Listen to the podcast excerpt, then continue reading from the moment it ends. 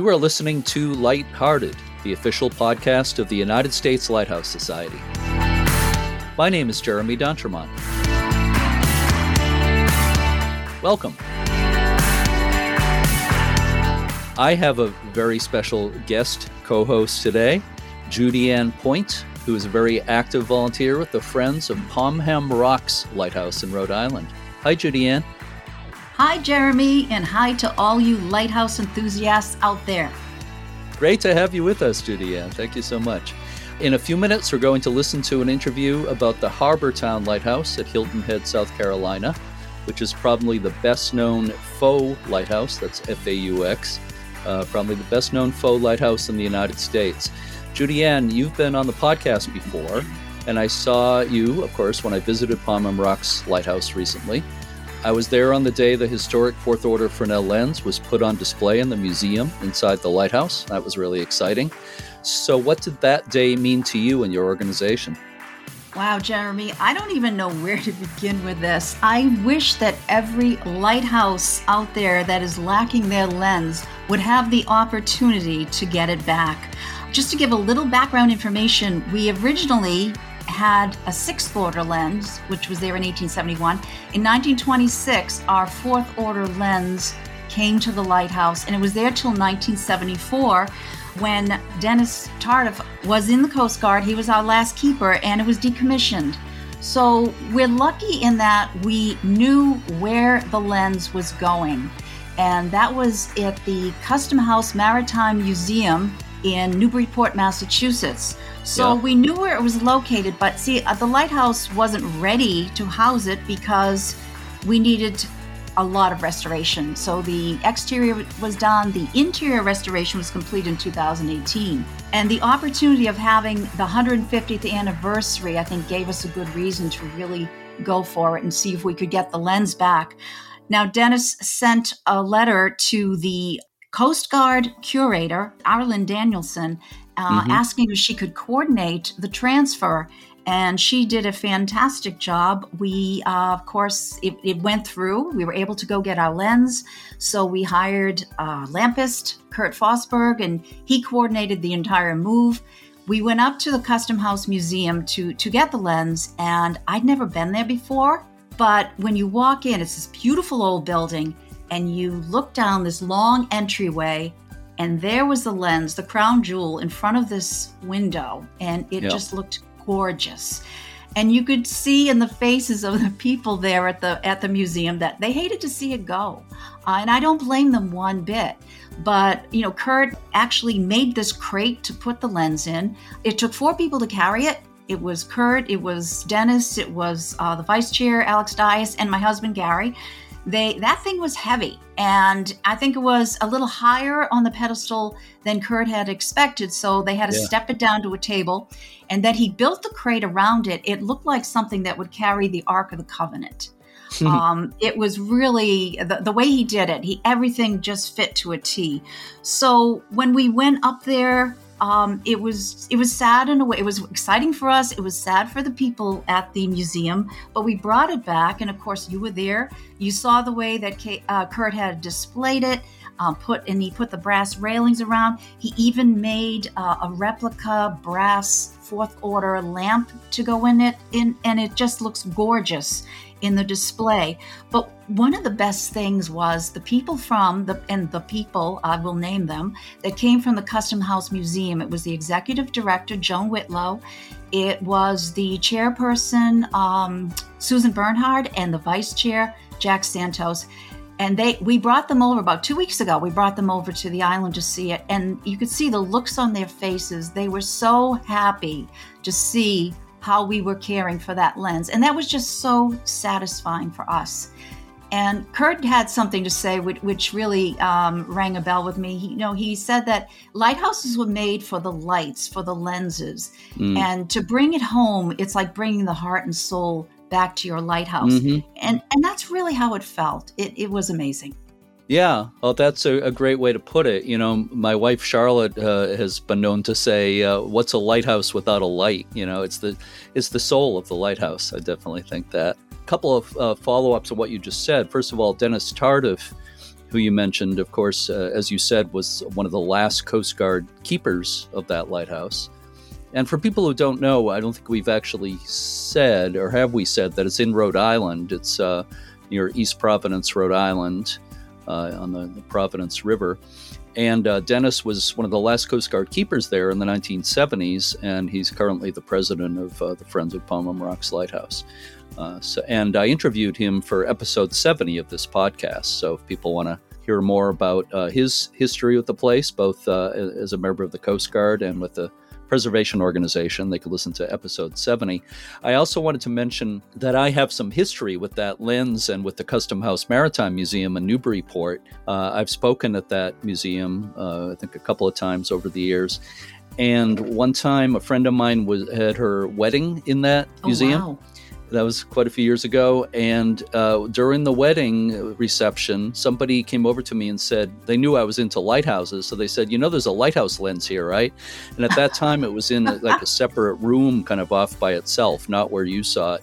So a few of us went into that room and I saw that there was a, a, plug hanging from the lens and an electrical outlet right there. The room was pretty dark. So I plugged in the, the lens and it had probably like a 60 watt bulb or something in it, but because it was magnified by that beautiful yes. old Fresnel lens. Yes. And because the room was pretty dark, it was like blinding when that light went on. and everybody kind of screamed or, you know, ah, turn it off, turn it off.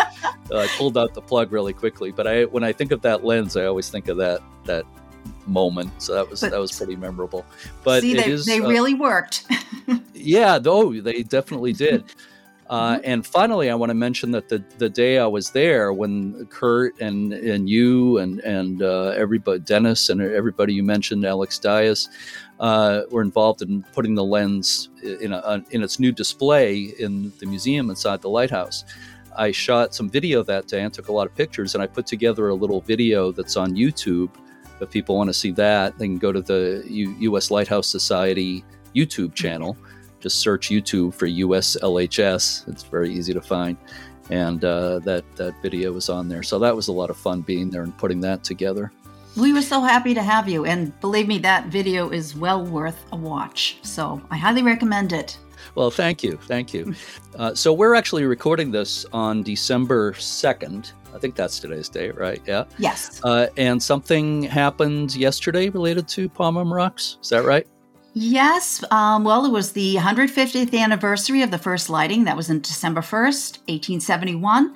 So we had a little celebration. A few of us went over on the boat to the island and we had a dedication. I had written up a dedication. I wanted to make it for the keepers because so much, you know, has been done. Uh, we've had so much restoration on the lighthouse itself. We just had it painted to the 1871 colors, you know, bringing back the lens.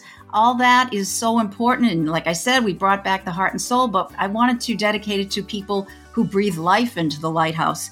So David Kelleher, our historian, read it. And it was cool because my husband recorded it, and we we have that actually on our um, YouTube site we had it so that David was flanked by a keeper on either side, one of them, of course, being Dennis. And then we had a special guest keeper, and that was Fred Mickelson. Mm. And I think you, you had interviewed him about 100 episodes ago. Um, but it was it was wonderful to have them there they told some stories and dennis mentioned his ghost story. We saw the exact spot where that rocking chair was moving on its own. You know we had some we had some fun with that. And you know and if i may i just want to give a shout out to somebody. Um, there mm-hmm. was a keeper and he's a member but he he was not there at the dedication. And forgive me his name i'm not sure how he pronounces it if he pronounces it the French way, it's Malouin, Philip Malouin, or Philip Malouin, um, Malouin, I'm not sure. I apologize. Mm-hmm. But he was a keeper at both Pomham Rocks and at Conimicut. And it's his 80th birthday coming up on December 28th.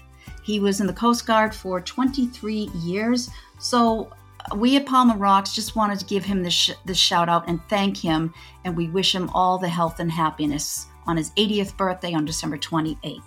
And coming up in 2022, we're going to have our second annual Pomham Rocks Lighthouse Run.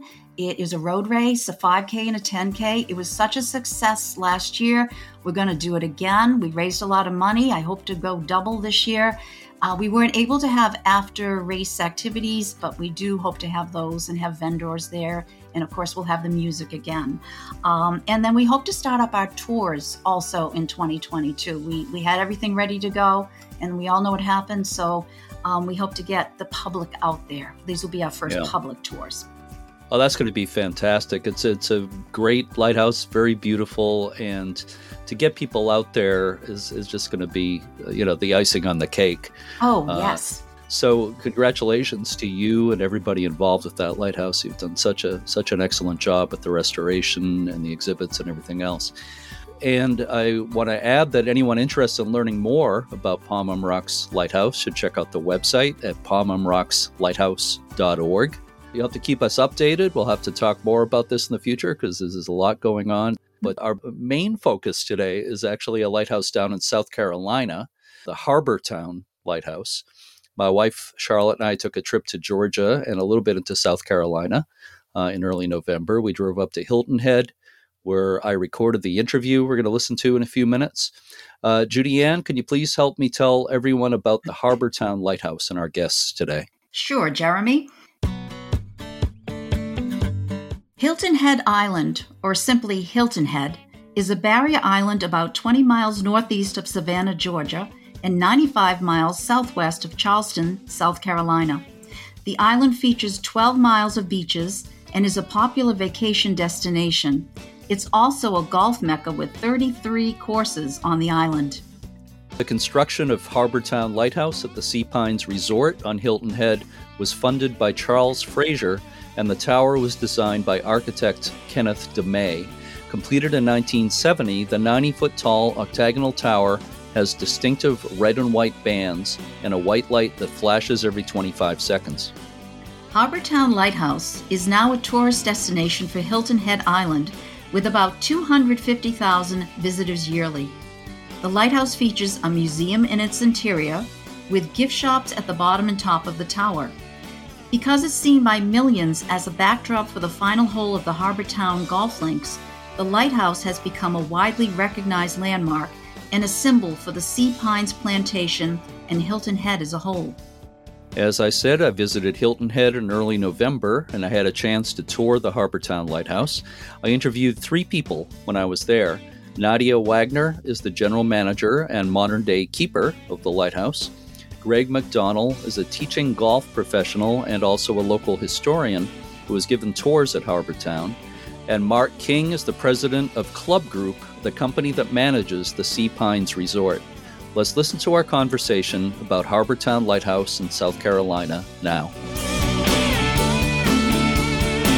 I'm here today at the Harbortown Lighthouse at the Sea Pines Plantation on Hilton Head Island. I'm joined here by Nadia Wagner, who's the general manager and the modern day keeper of uh, the Harbortown Lighthouse, and Greg McDonald, who is a local historian, I believe has run uh, tours of the property here as well.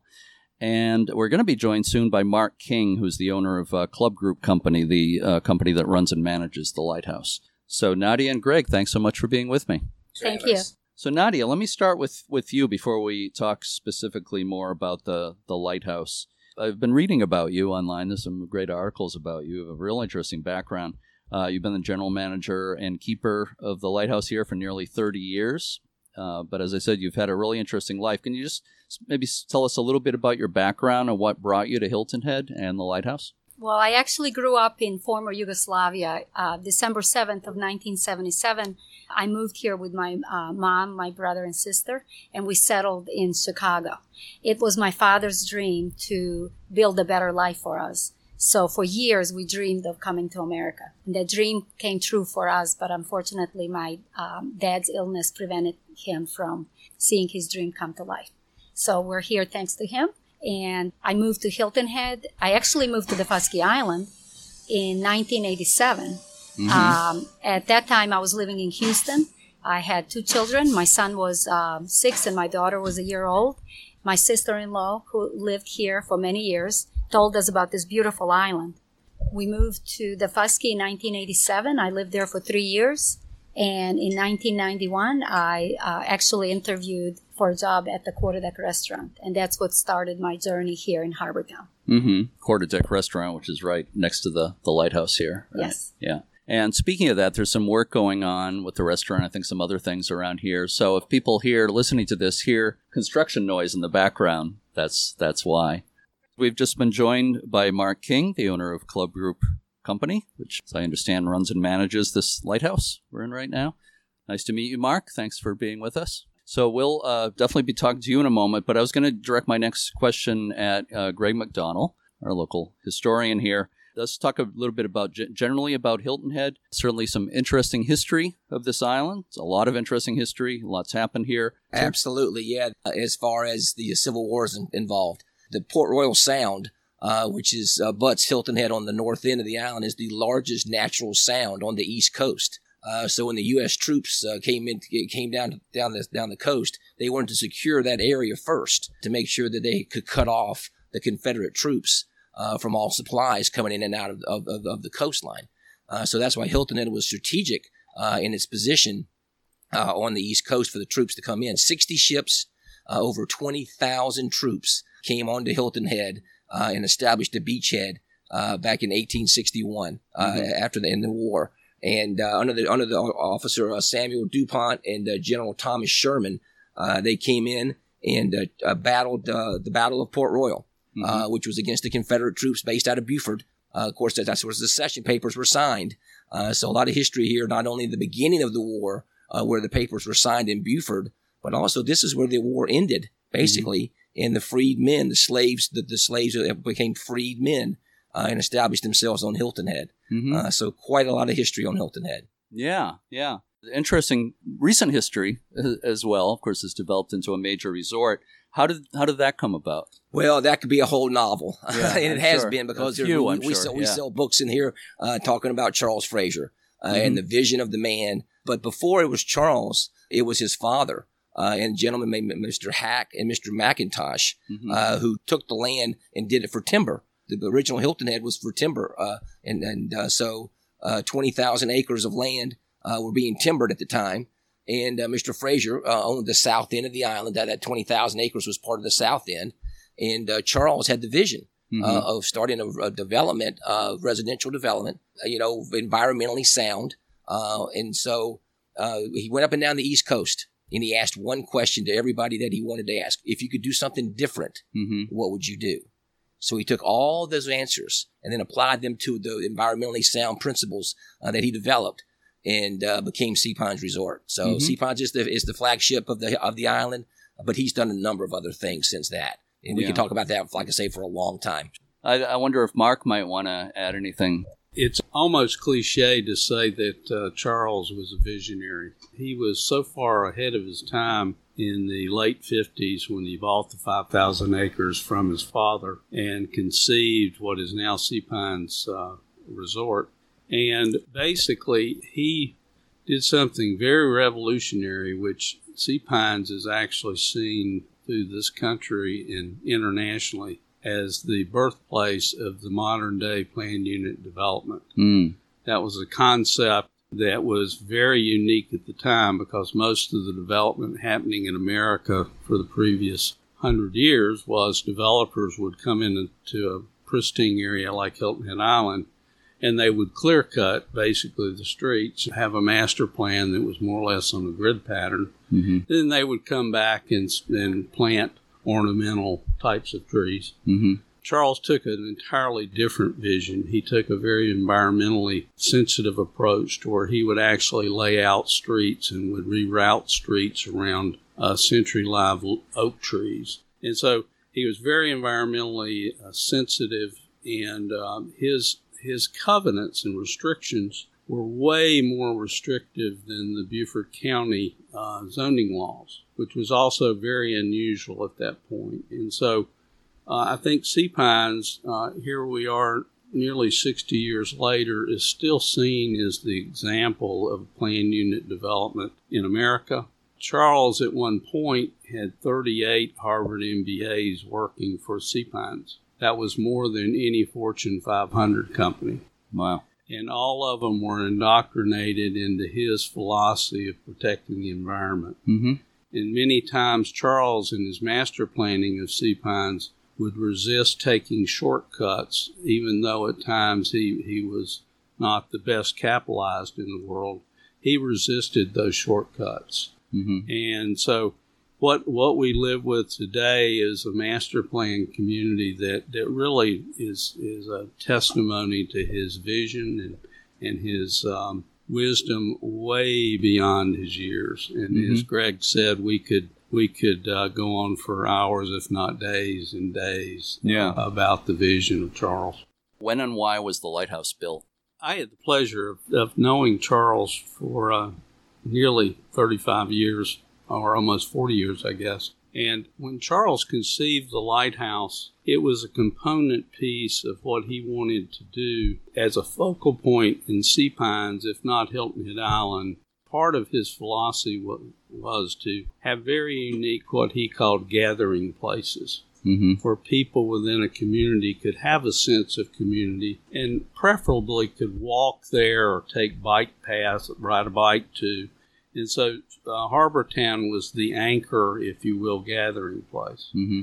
And he and Mary, his wife, who unfortunately just passed away a couple of weeks ago, was very integral in Charles traveled throughout Europe and throughout Italy and took incredible notes and came back with a vision that was more or less patterned on uh, Portofino on the coast of Italy. And many of the features of Portofino are incorporated in Harbor Town. For example, the proximity of the retail areas to the edge of the yacht basin is, is very, very cozy and comfortable. It's not far removed by parking lots or anything. You literally can be in front of the retail shops in a, one of the famous red rocking chairs within 20 feet of the harbor. So it's a very cozy, comfortable environment. He envisioned the 85 slip harbor, and the reason it's not just the round harbor, which would be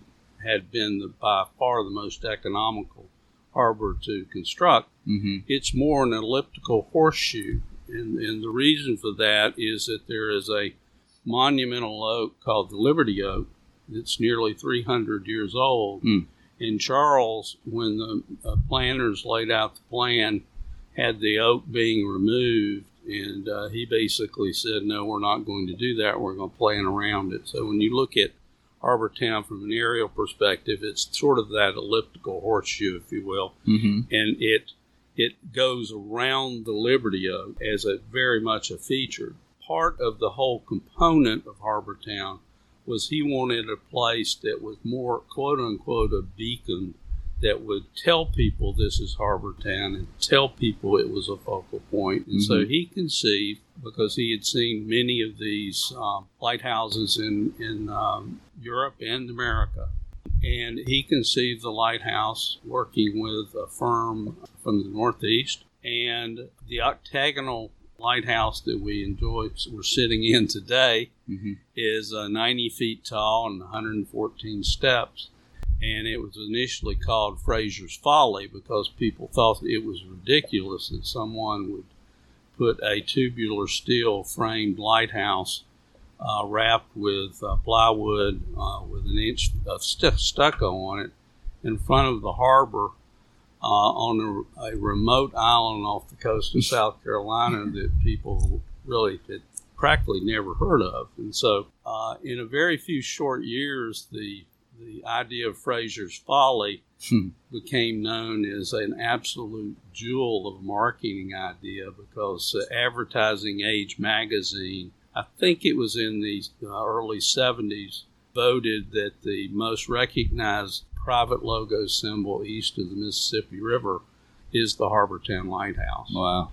And here we are 55 years later, and this lighthouse is seen as the logo for certainly Hilton Head Island, if not the state of South Carolina. Mm-hmm. And part of his planning was that it also is the aiming point when you're on the 18th hole of the uh, famous Harbortown golf links. Mm-hmm. It's broadcast every year to 1 billion households Yeah. throughout the world in 123 countries. And it, it's the first thing you see on the Mhm. finishing hole is the Harbortown Lighthouse. So Yeah. that's part of the wisdom and and um, foresight that he had Mhm. uh, that was just way beyond most folks. Why specifically the the look of it? It's got kind of a compared to most traditional lighthouses. It's got a bigger gallery or a catwalk, balcony, whatever you want to call it, and also it's got the very distinctive red and white stripes. Uh, are there particular reasons for the the look of the the lighthouse? Yeah, he wanted the lighthouse to be enjoyed by all. Mm-hmm. And so right now we have 10 landings 10 steps each climbing to the top, and then a beautiful 360 degree wide viewing area where uh, we get nearly 200,000 visitors a year. A large percentage of those we actually are complimentary. We comp, we comp uh, all military, our, uh, our Sea Pines property owners, kids five and under free. But his vision was he wanted to be interactive, not just decorative, but Mhm. for people to enjoy. Right. And so the steps are very, very um, wide. They're very easy. Every 10 steps, you have a landing, uh, and the deck is nice and wide. So he wanted it to be interactive. Mm-hmm. There's a very interesting anecdote behind uh, it being red and white. And this happens to be a true story. Uh, what the original architects uh, wanted the lighthouse to be the traditional black and white vertical stripe. And they went back and forth with Charles. And so Charles was unrelenting on, in wanting the horizontal red and white pattern. So a architect from uh, the architectural firm was dispatched to come to Hilton Head Island to convince uh, Charles to go with the black and white instead of the red and white. And so the gentleman arrives in Savannah, and uh, after um, eight hours, got back on the plane, went back, and the lighthouse is red and white. he was he was uh, unsuccessful in convincing Charles to go with the traditional black and white, and so that's the reason the red and white lighthouse. well, I think it was a good decision. It certainly uh, makes it more memorable. It's very distinctive, Yeah. and also the red and white. I mean, the whole idea of the Heritage Golf Classic and how that plays into the design of Harbor Town and how Mhm.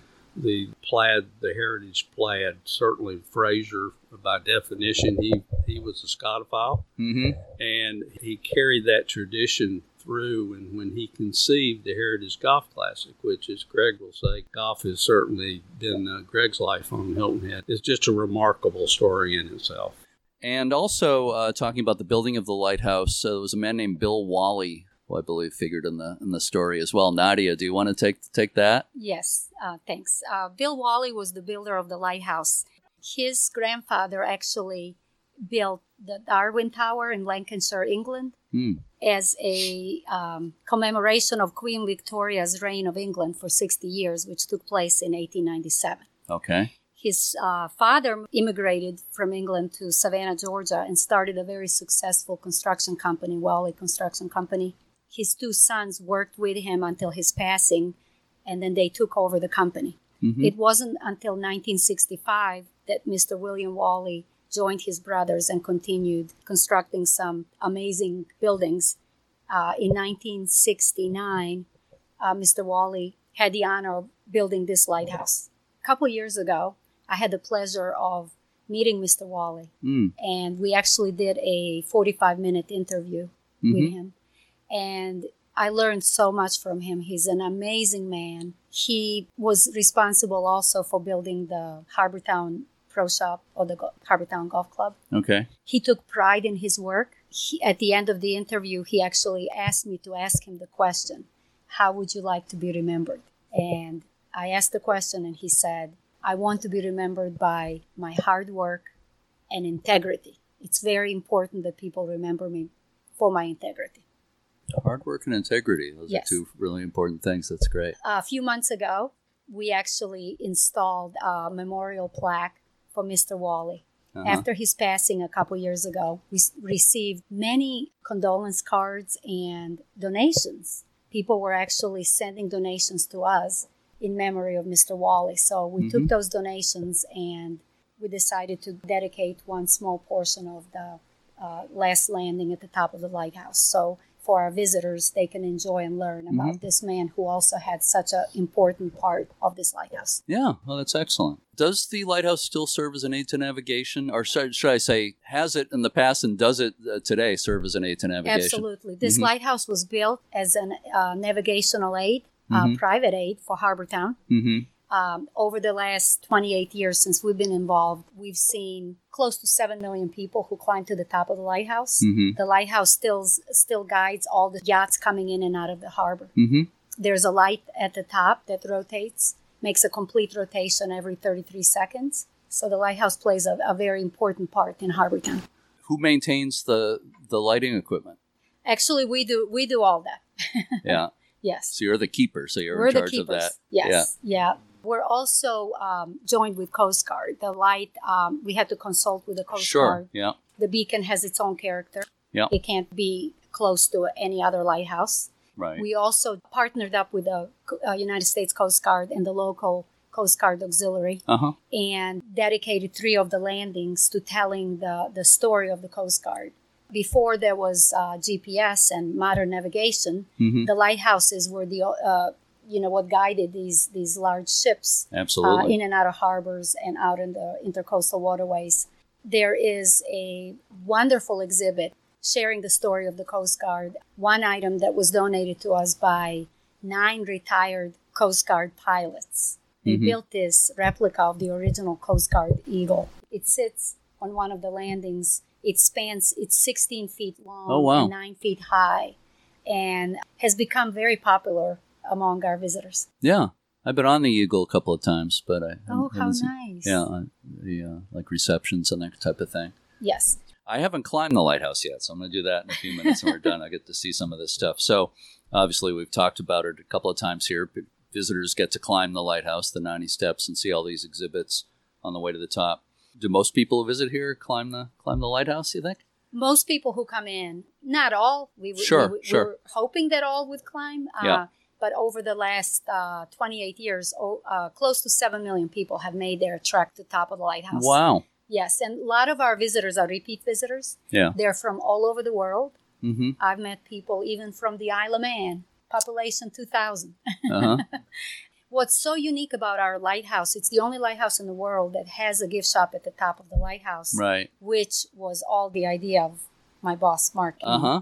He had this wonderful idea, put the shop at the top because for security reasons. Yeah. Uh, in 1993, a teenager went upstairs, ripped the trash can away from the wall, and threw it overboard. oh there was a woman walking along the Oh, no. oyster shell walk, and it almost hit her. So Mark realized, well, we need to uh, staff it for secu- uh, security reasons, but then an idea, wow, we could actually do something else and, Mhm. and, and open up the most unique gift shop. And Yeah. that's where the idea started. 28 years later, here we are. Yeah. Not only do we have a shop at the top, but uh, 10 years ago, we uh, opened um, a gift shop at the base of the lighthouse for those that may not be able to climb. Downstairs, we offer a large variety of local history books, cookbooks, children's books, um, nautical items. Mhm. We sell keepsakes, not just souvenirs. Well, we're sitting here in the first floor shop, which looks really nice. And, you know, I've been to many, many lighthouses. A lot of lighthouses have gift shops. I have never seen one on the top of a lighthouse or even inside the base of a lighthouse. They're usually in a separate building. The closest thing to this I can think of is Peggy's Cove Lighthouse in Nova Scotia used to have a post office in the first floor, in the ba- base of the lighthouse, but no more. How a few years ago, they, they cut out the post office, but that was pretty cool. It had that when I was there. Yeah. But I've never seen uh, especially two shops inside a lighthouse tower before. Very unusual. Well, in 2001, um, Mark decided to rebrand the lighthouse as a museum. So we created a museum like setting with Yeah. uh, fans on all the landings, air conditioning at the top and the bottom. We enhanced the, the history, um, added a lot of new storyboards, and, and so if you're if you're here for the first time and you want to learn a little bit about the island, you Mhm. can take home a part of history with you. So Yeah. each landing tells an amazing history, beginning with early settlers, hmm all through the plantation era and the Civil War, uh, modern development, the building of the new bridge, and uh, of course, the we celebrate the heritage of golf on one of the landings as well. Okay. Um, we also partnered with a gentleman who was the chairman of the Michael J. Fox Foundation for, for Parkinson's. He's a, a local resident of Sea Pines, takes amazing photographs. Yeah. His name He- is. His name is Jeff Kiefer. Yeah. He owns Vivid Gallery, which is um, only a mile away from the lighthouse at Yeah. the shops at Sea Pine Center. His images are then uh, transferred on canvas uh, in all different sizes. We sell his artwork and donate all the proceeds to the foundation. Yeah. So over the last 28 years, we've actually donated over $150,000 to various local and other charities, including Michael J. Fox. And we also donate portion of the sales of Coast Guard items to the local Coast Guard auxiliary. Oh, that's fantastic. I see this, these are his photos up here, right? Yes, Right near they're us where we're sitting. They are amazing. Yes.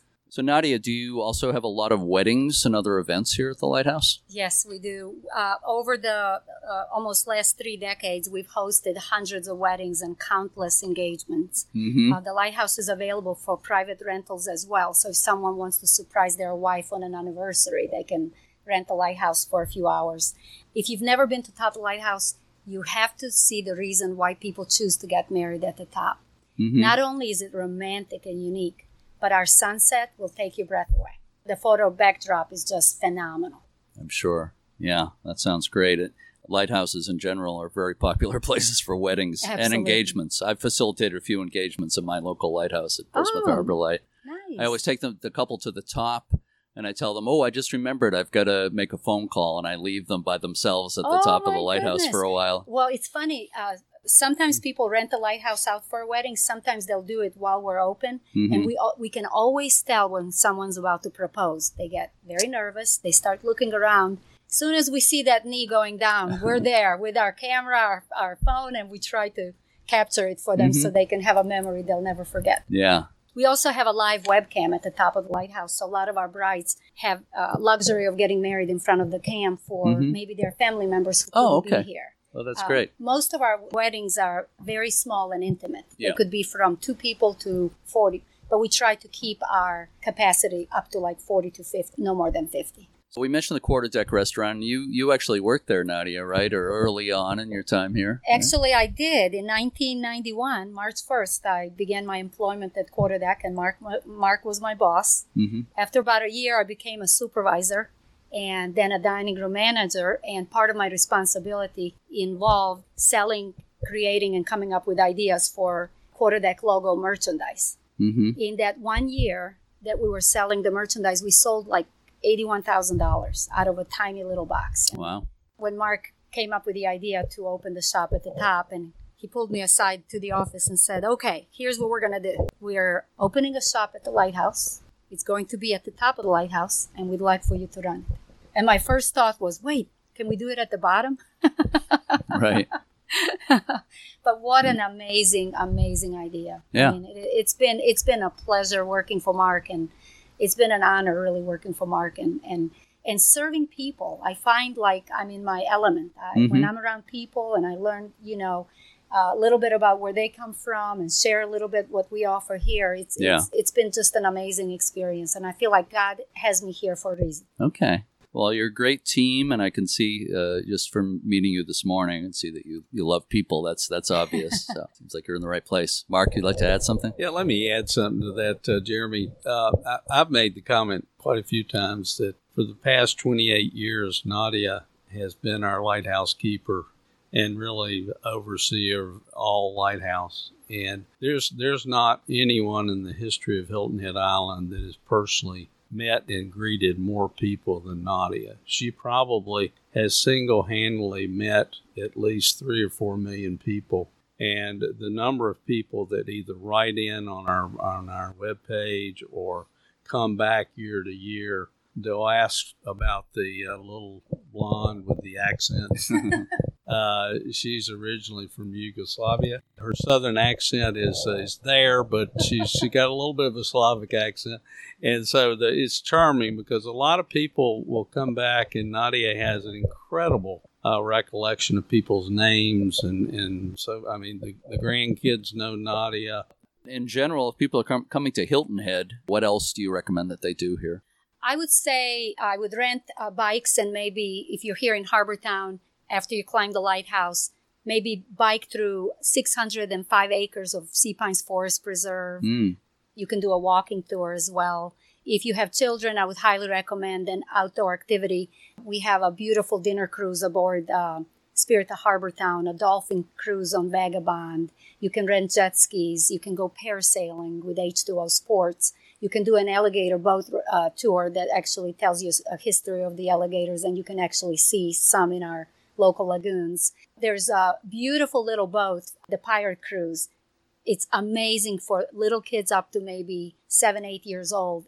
I can tell you it is so cool to see all these little kids all, you know, riled up and, and marching through the harbor, getting on the boat and trying mm-hmm. to shoot Stinky Pete. So it's a wonderful experience. Yeah. If you're a golfer, you can golf at the Harbour Town Golf Links or the Ocean Course you can maybe stop at shops at Sea Pine Center. There are um, a lot of cute little boutiques and uh, quite a few restaurants. Yeah. On your way to the Sea Pines Beach Club, you can stop at the beach or take a drive or, or bike ride to South Beach Marina and enjoy some of the shops and restaurants that are there. If you happen to be here on the nights that Greg Russell's performing, it's a wonderful experience. He's been playing uh, music under the oak tree for the uh, last 45 years. Mm-hmm. Um, I see so many kids that climb the lighthouse that have like a poster board that says, Greg, pick me, pick me. because what he does is he'll, he'll choose a kid from the audience and uh. invite him to come up and, and sing with him.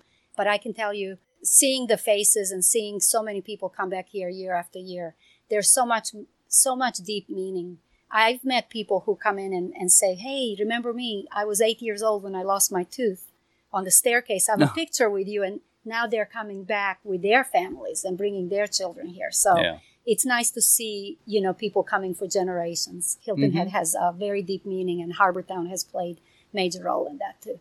Yeah. Oh, there's, there's an awful lot to do here. I'm glad you mentioned the, the preserve and, and all that. There's plenty here for nature lovers, obviously, and a lot to do even if you're not a golfer, although Absolutely. It's a golf golf mecca too, of course. Oh, if you like to shop, we have some beautiful uh, boutiques uh, mm-hmm. uh, here in Harbour Town, as well as South Beach and, and um, Seapine Center.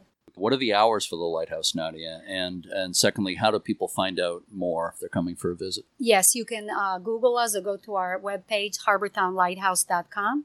We're open every day from 10 a.m. until sundown, so mm-hmm. it changes throughout the year based on when the sun sets. We only close on Christmas Day. We're open Christmas Eve, New Year's Eve, uh, Easter, Thanksgiving Day, and Thanksgiving Day after. So I'm getting uh, near the end here. I just uh, have a final question I really like to ask uh, both Mark and Nadia. And this question is for bonus points, okay? Uh, so, Mark, first, uh, what have you enjoyed most about your association with the Harbour Town Lighthouse? Uh, Jeremy, I, I think uh, let me answer that question and broaden it a bit. Uh, what what I've enjoyed the most with my association with Harbour Town and the Harbour Town Lighthouse right. is uh, my getting to know Charles over 35 plus years, and now having the privilege of continuing really what I consider his legacy of one of the most unique resort spots in America. So, Nadia, let me uh, direct that same question to you. What have you enjoyed most about your association with Harbour Town and the lighthouse here? Well, I'll be honest. I've made so many memories here. I've raised my children working for this company and working at the lighthouse.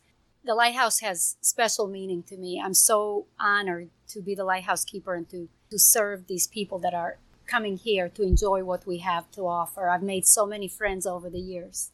And to be a part of something so unique and so special and to be able to say I work in the symbol of what is not only the symbol of Hilton Head, but the, has become the symbol of South Carolina. That sums it up pretty nicely. Nadia Wagner, uh, you are a great uh, spokesperson and representative for this this property. You, and uh, you know, I, I knew I was looking forward to meeting you because I read such wonderful things about you online. So it's wonderful being here. Mark King, uh, owner of uh, Club Group Company. As I said, you've certainly carved out a, a wonderful legacy here. So it's so nice to meet you today. And Greg McDonald, again, uh, thank you for your patience. You helped so much with the uh, the history of the place, and then you've been patiently sitting sitting here with us. But Greg, thanks so much for your contribution Thanks. today. Thank, thank you very much. So thank you all so much. I got to climb the lighthouse now. Nadia, do you want to add one more thing? Absolutely. Just wanted to mention how special it is to be a part of memories, memories that were created here by so many people, Mhm. and to make sure that we continue that lighthouse legacy, the same legacy that Charles Fraser had in mind, the Mhm. legacy that Mark had in mind when he put the shop at the top, and most of all, the legacy that Mr. William Wally wanted to be so remembered by. It's that's been great. a true honor. Yeah, well, it ties it all together. Thank you, Nadia. And thank you again, everybody.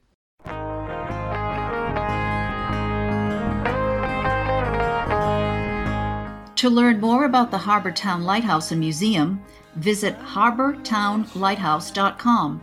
In this case, harbor is spelt the British way, so it's H A R B O U R, townlighthouse.com. I want to thank Nadia, Greg, and Mark again for the interview and for their very gracious hospitality when I visited there. I had a great time. So, Judy Ann, I, I saw there's a, a special Christmas ornament commemorating the return of the Fresnel lens to Pomham Rocks Lighthouse. Yes, we have a Fresnel lens ornament, and it is designed by Beacon Design from Lincoln, Rhode Island. It's a local company. One of our board members, Louise Piver, orchestrated this for us, and we're excited to be selling this. It's made of brass, which of course is perfect for a lighthouse. Um, if people want to know more about it, they can visit our website at pomhamrockslighthouse.org. Excellent. Thank you, Judy Ann. Uh, what is that perfect or what? A Christmas uh, Fresnel lens ornament. I think it's absolutely perfect. A reminder to everyone to check out uslhs.org to learn more about the tours offered by the U.S. Lighthouse Society, as well as the Passport Program, the online research catalog, and much more. And remember that donations and memberships help support this podcast. The Turkish author Mehmet Murat İldan once wrote, quote, Open your eyes and look around carefully at the moments when you think you have failed, because the lighthouse of success mysteriously appears in the fog at those very moments. Unquote. Thank you so much for co hosting today, Judy Ann. Great having you on board, and I'm sure we'll do it again. Next week's episode of Lighthearted will focus on the history of the holiday visits of the Flying Santa to New England lighthouses, a tradition that goes back to 1929. As always, thank you for listening and Keep a good light. out in the dark. I'm gonna let it shine, let it shine, let it shine, let it shine. This little light of mine, I'm gonna let it shine. I'm gonna let it shine. This little light of mine. I'm gonna let it shine, let it shine, let it shine.